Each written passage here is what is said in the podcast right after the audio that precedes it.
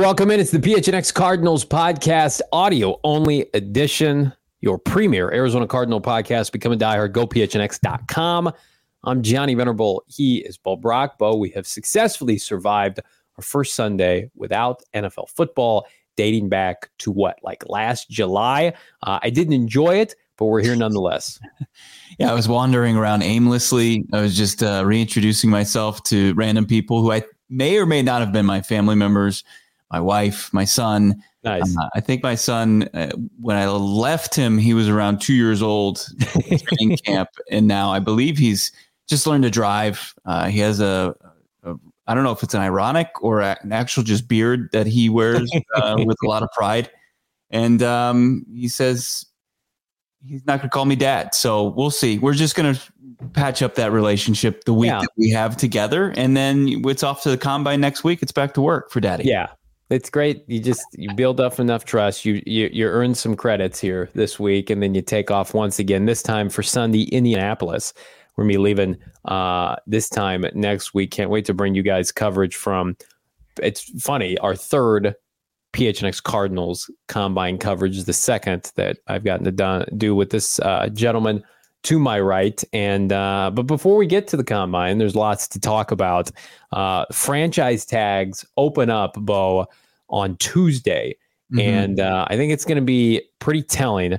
You know, it closes right around what early free agency, but it opens up, and I, I wonder how aggressive some of these teams will be, and if they let the cat out of the bag because uh, there's already you know not just franchise tags but the restricted tags all these tags are are open up if you remember once upon a time, I think like Kenyon Drake got like a, mm-hmm. one of mm-hmm. these mid tier tags from the Cardinals. Well, uh, I'll tell you who's not getting tagged is um, Calvin Ridley from the Jacksonville Jaguars. The Jaguars refusing to tag Calvin Ridley because if they did, they'd have to send the second round pick back to his original team, that being the Atlanta Falcons. So, uh, a lot of questions pertaining to what the Jaguars are going to do we expect them to to franchise tag outside linebacker, pass rusher extraordinaire Josh Allen, but Calvin Ridley is going to be up for grabs for somebody, and uh, that's a rarity for you know thousand yard receiver in his late twenties. Yeah, that's right. I mean, he's certainly a guy that I, he's trying to kind of reacclimate to the league after having uh, some time off due to the gambling situation and yeah. Look, I mean, he's not that young. I, I, I was surprised to find out, you know, that this guy's going to be 30 here pretty soon. He was in his his year 29 season for the Jags this season, as you said, went over a thousand yards. And I think, you know, the, the final couple seasons he was with the Falcons, he was a guy that was a emerging and unfortunately stunted that uh, development and that trend by being suspended for for the gambling issue. And yeah, I don't know, man. I, I think that Calvin Ridley is going to be somebody that some uh, a team is going to pay a ton of money to if he come, becomes available because of the free agent landscape at the wide receiver position. Like every team's going to be seeking out a wide receiver, and they're going to see guys like Tee Higgins and Michael Pittman Jr., who could very well uh, be tagged as early as Tuesday. Um, and those guys aren't going to become available. So teams are going to get a bit desperate. They're not going to be sitting fourth overall. They're not going to be sitting in the top 10 with the ability to potentially get a Marvin Harrison Jr., or Rome Odunze, or a Malik Nabers. So, you know, they they need to get some more of a proven commodity. And I think Calvin Ridley could probably get, you know, the benefit uh, that his, you know, teammate last year, Christian Kirk, got a couple off seasons ago and get the bag with really not necessarily proven as much as that contract would say. Yeah, I look at top spenders or salary cap availability, I should say, and Cardinals are top 10 mm-hmm. with some money to shed on top of it. So take that with a grain of salt. But just behind them, a couple spots, Carolina Panthers. I mean, that Calvin Ridley screams Carolina Panther. Yeah, he does. You, know, you don't you don't have your your first overall pick. You don't have many assets because you traded to Chicago for the rights for Bryce Young. It's like couldn't you just see the Panthers saying, "Hey, you know what? We'll give uh, Calvin Ridley, who we've seen, you know, once upon a time in the NFC South, we'll give him a four-year deal. We'll pay him seventy-five million dollars, you know, forty guaranteed or whatever it is." So uh, I look at you know a team like the Giants with twenty plus million dollars in cap space. You know, you never know with with Kansas City, but yeah, I, I think this is this is good news for Calvin Ridley, obviously, to cash in. I think it's bad news for somebody like Hollywood Brown, where it's like, mm-hmm.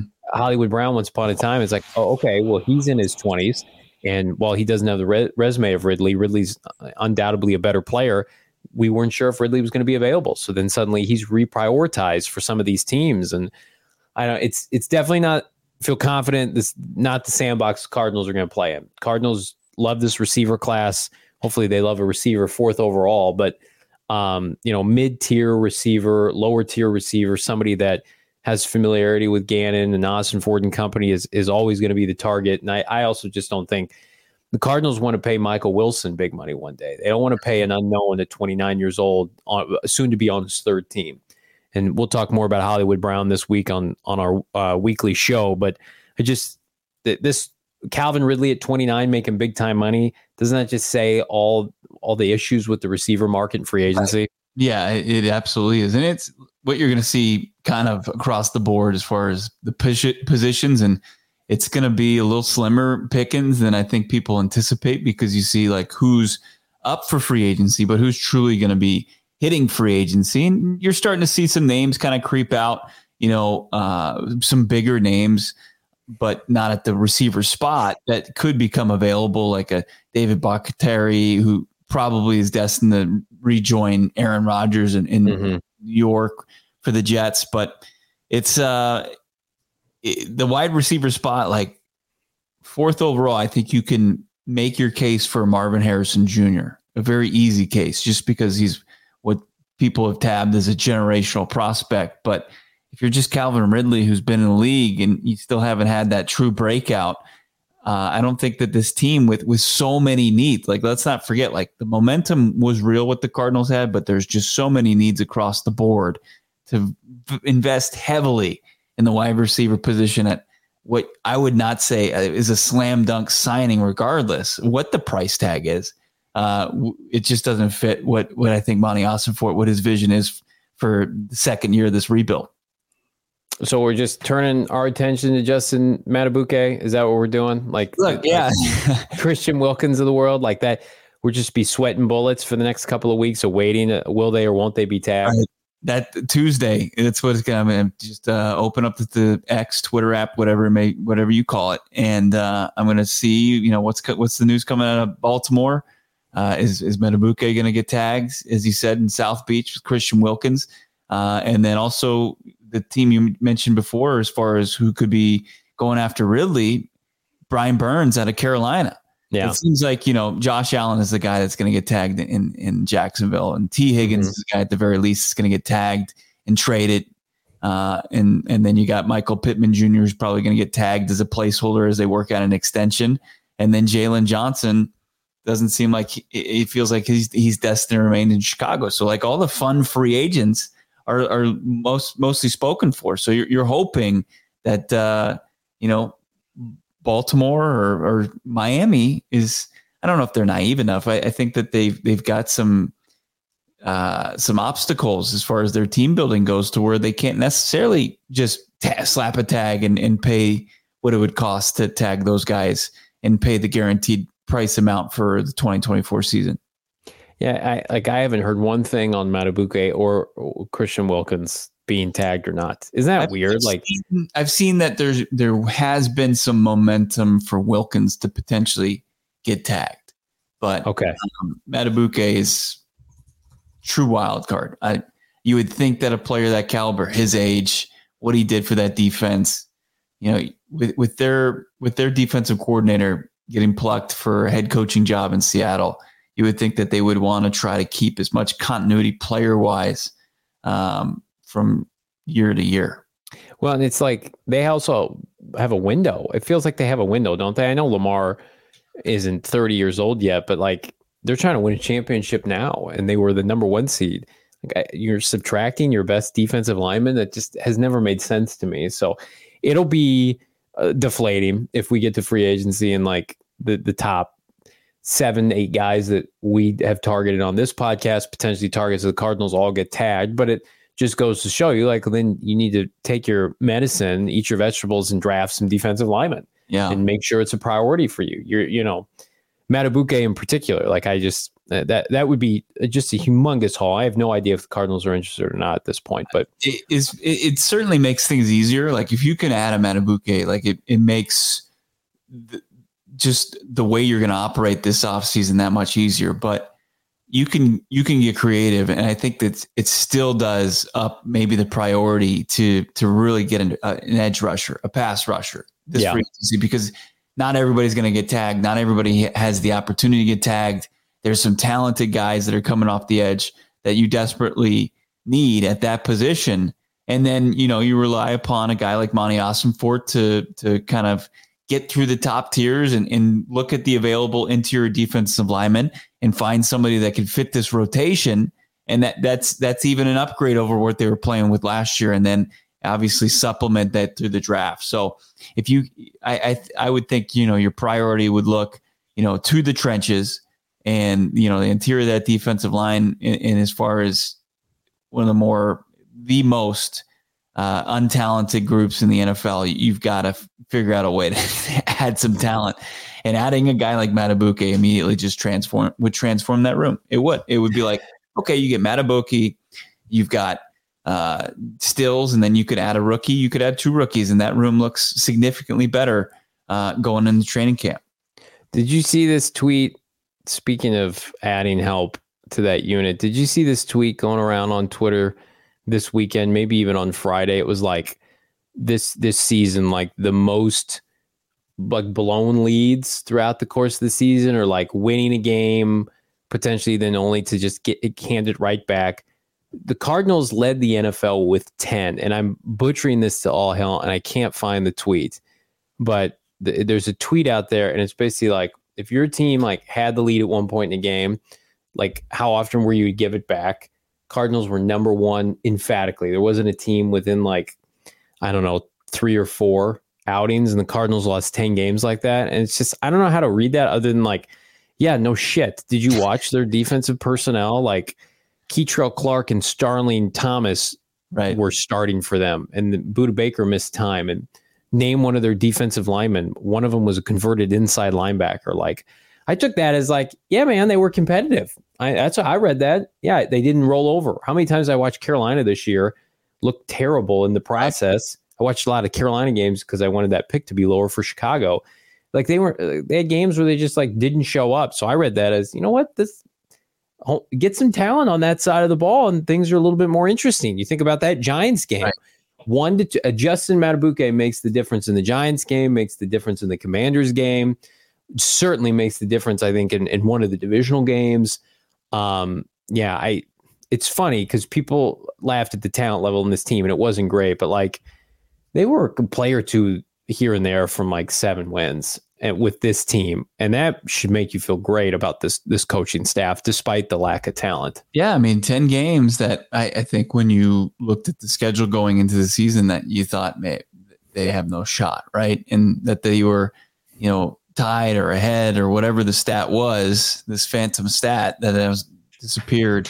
Um, you know, I, I think that, that there are teams that didn't have enough pride, that didn't compete enough to even get put into the conversation. And I think that's great with with the talent level that the Arizona Cardinals were competing with last year. That that is, I think, more of a testament than an indictment, but also, you know, a telltale sign of, hey, this is this was most mostly the talent, talent disparity on full mm-hmm. display. Like anytime, I'm sure they were playing against you know, every team they lined up against was was more talented than them, and it was a wake up call. Those drives, drive where the Cardinals would go downfield, take the lead or tie the game, a wake up call for the opposing team. Like, oh, we got to get our shit together, and they, they did. And the the play caller for you know the opposing offense was just like, okay, we're just going to do what we know is going to get us you know into a position to retake the lead and and they did that, and that's um, yeah, I, I think that that's that's you know it's not a badge of pride that you want to wear, but I think it's it, it's a testament to how the JG had these guys playing up last year. So um, it's it's still because like when you say that, I'm like, man, it's very similar previous season. Like how many times do you feel like the Arizona Cardinals on offense make a play to get back in the game, and then just shit it away? You know, just mm-hmm. defense would go out there and just completely fold. So it's it's been like that for far too long. So excited for those days to hopefully be over. Yeah.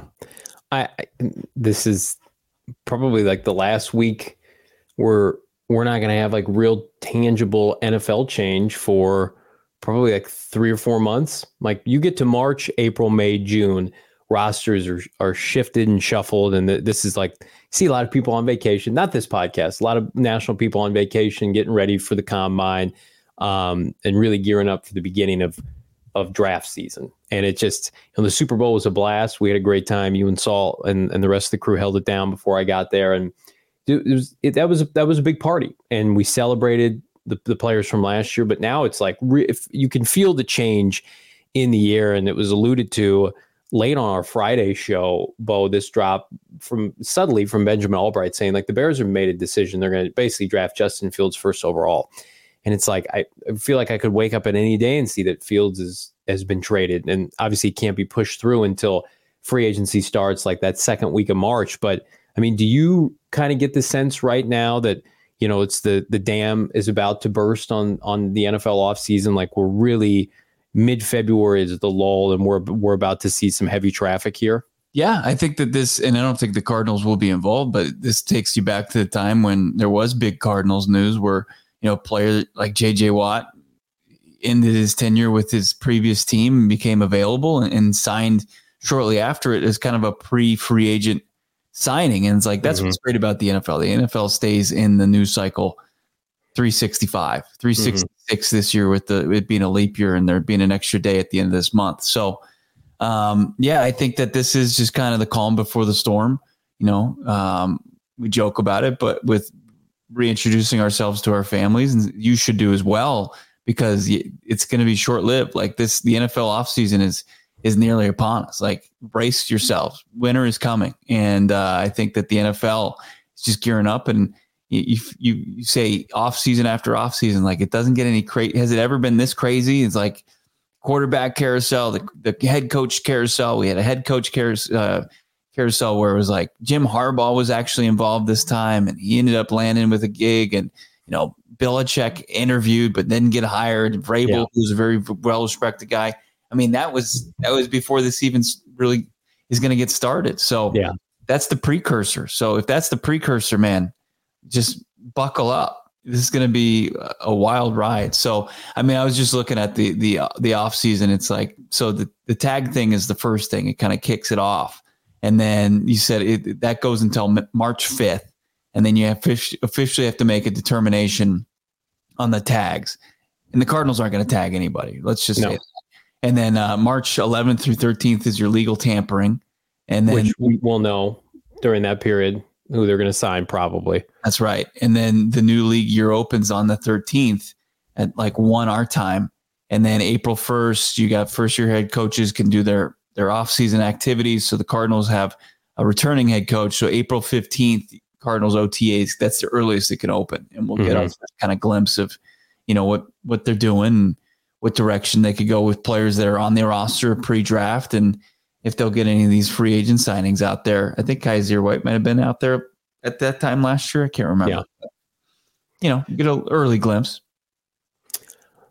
Be all you can eat on this podcast with NFL news and more. Uh, we've got some banger shows on tap this week, Bo, uh, Monday through Friday. Uh, basically, our combine primer takes place this week, as well as some some news between the tea leaves that we've been hearing uh, with regard to the Cardinals and their let's just say their their offseason free agent strategy, which I think is going to come into light here sooner rather than later. But be sure like and subscribe on this podcast. Leave us a five star review. Follow us on PHNX Sports. Bo, you posted a number of uh, quality insight on our YouTube page, including your one on one with ex Falcons general manager, which was fantastic.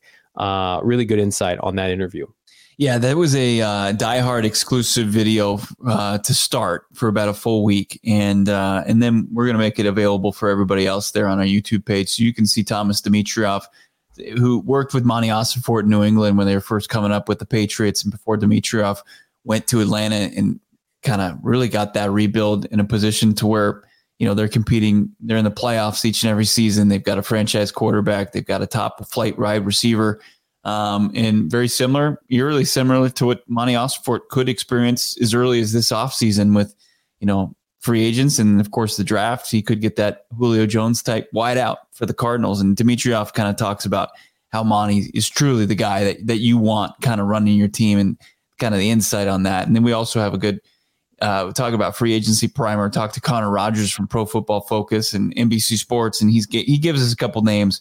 We'll make that uh, accessible to on our YouTube page as well. But if you want early access to it, you can become a diehard uh, right now and uh, check it out if you want. We will see you on the Monday show. Bring your mock draft hats ready to go. For Bo Brack, I'm Johnny Venerable. Have a good one.